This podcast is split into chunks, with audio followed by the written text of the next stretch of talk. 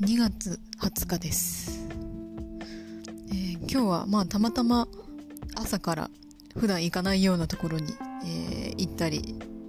いろんなことをちょっと考えないといけなかったりして、えー、すごく緊張しているというのもあり、えあとはまあ焦ることもあり結構なんか自分のマインドとしてはピリピリしてたなという感じですね、えなので、えもし気づかないうちにこうご迷惑をおかけしていたら申し訳ないなと、えー、今非常に反省をしております、えー、まあそういうとこやぞって感じですよね、えー、まあそのせいかわかんないんですけど、えずっと今に至るまで、え胸からお腹にかけてねなんかすっごいでっかい空気の玉みたいのが